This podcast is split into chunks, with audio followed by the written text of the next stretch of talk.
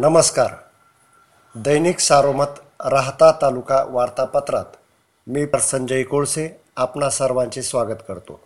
राहता तालुक्यात मागील आठवड्यात शिर्डी येथील साई मंदिर भाविकांना दर्शनासाठी खुले करण्यासाठीच्या अभ्यासासाठी संस्थांच्या प्रशासकीय अधिकाऱ्यांनी तिरुपती येथे अभ्यास दौरा केला.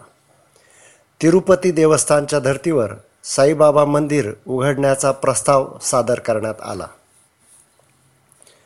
नगर मनमाड महामार्गाच्या झालेल्या दयनीय अवस्थेबद्दल प्रचंड जनक्षोभ निर्माण झाला आहे.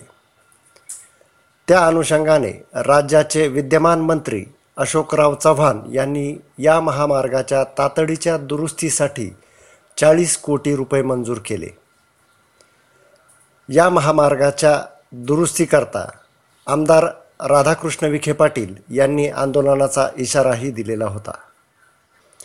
तालुक्यात यंदाच्या पावसाळ्यात झालेल्या अतिवृष्टीमुळे सोयाबीन कपाशी घास मूग आदी पिकांची प्रचंड हानी झाली.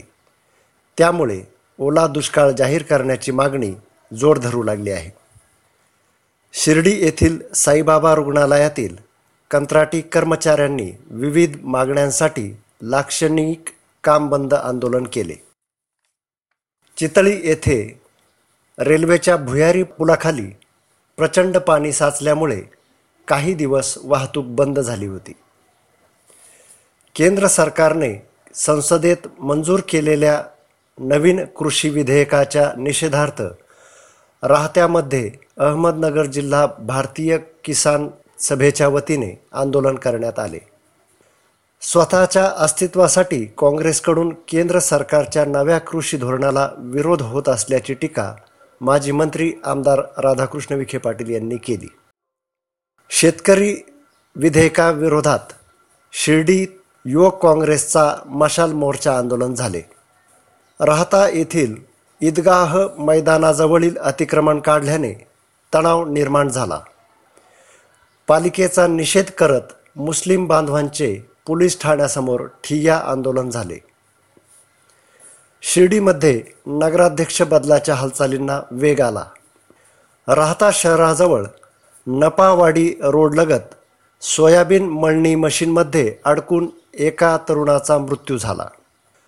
आत्महत्याग्रस्त शेतकऱ्यांच्या कुटुंबांसाठी उभारी अभियान राबविणार असल्याची माहिती उपविभागीय अधिकारी गोविंद शिंदे यांनी दिली. राहता तालुक्यामध्ये कोरोना रुग्णांची संख्या अद्याप कमी झालेली नाही. तरी देखील सोशल डिस्टन्सिंग मास्कचा वापर सॅनिटायझरचा वापर या गोष्टींचा अनेकांना विसर पडल्याचे दिसून येत आहे.